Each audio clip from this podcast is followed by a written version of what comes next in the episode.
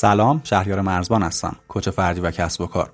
تو این فایل صوتی می‌خوام در مورد کوچینگ و رهایی از سردرگمی با شما صحبت کنم.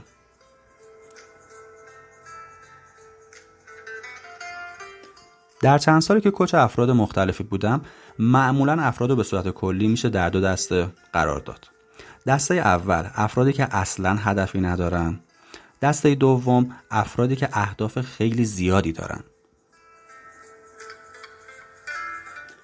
هر دو دسته افراد استرس زیادی دارن و استرس باعث میشه تصمیم درستی نتونن بگیرن برای کمک به دسته اول باید با پرسش و پاسخ و مکالمات هدفمند به کشف علایق، اهداف و رسالت فرد کمک کرد.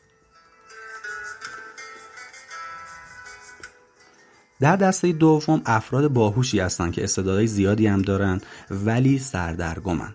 این افراد دنبال ایده نیستن. تو انتخاب و تصمیم گیری مشکل دارن. دنبال رهایی از سردرگمی هستند.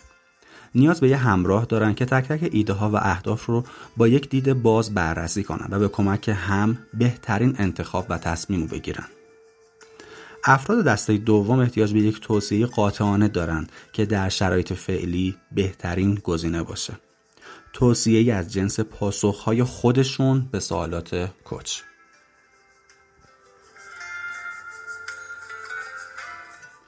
ممنون که با من همراه بودین. سایر پادکست های آموزشی رو می‌تونید از سایت علمما دنبال کنید.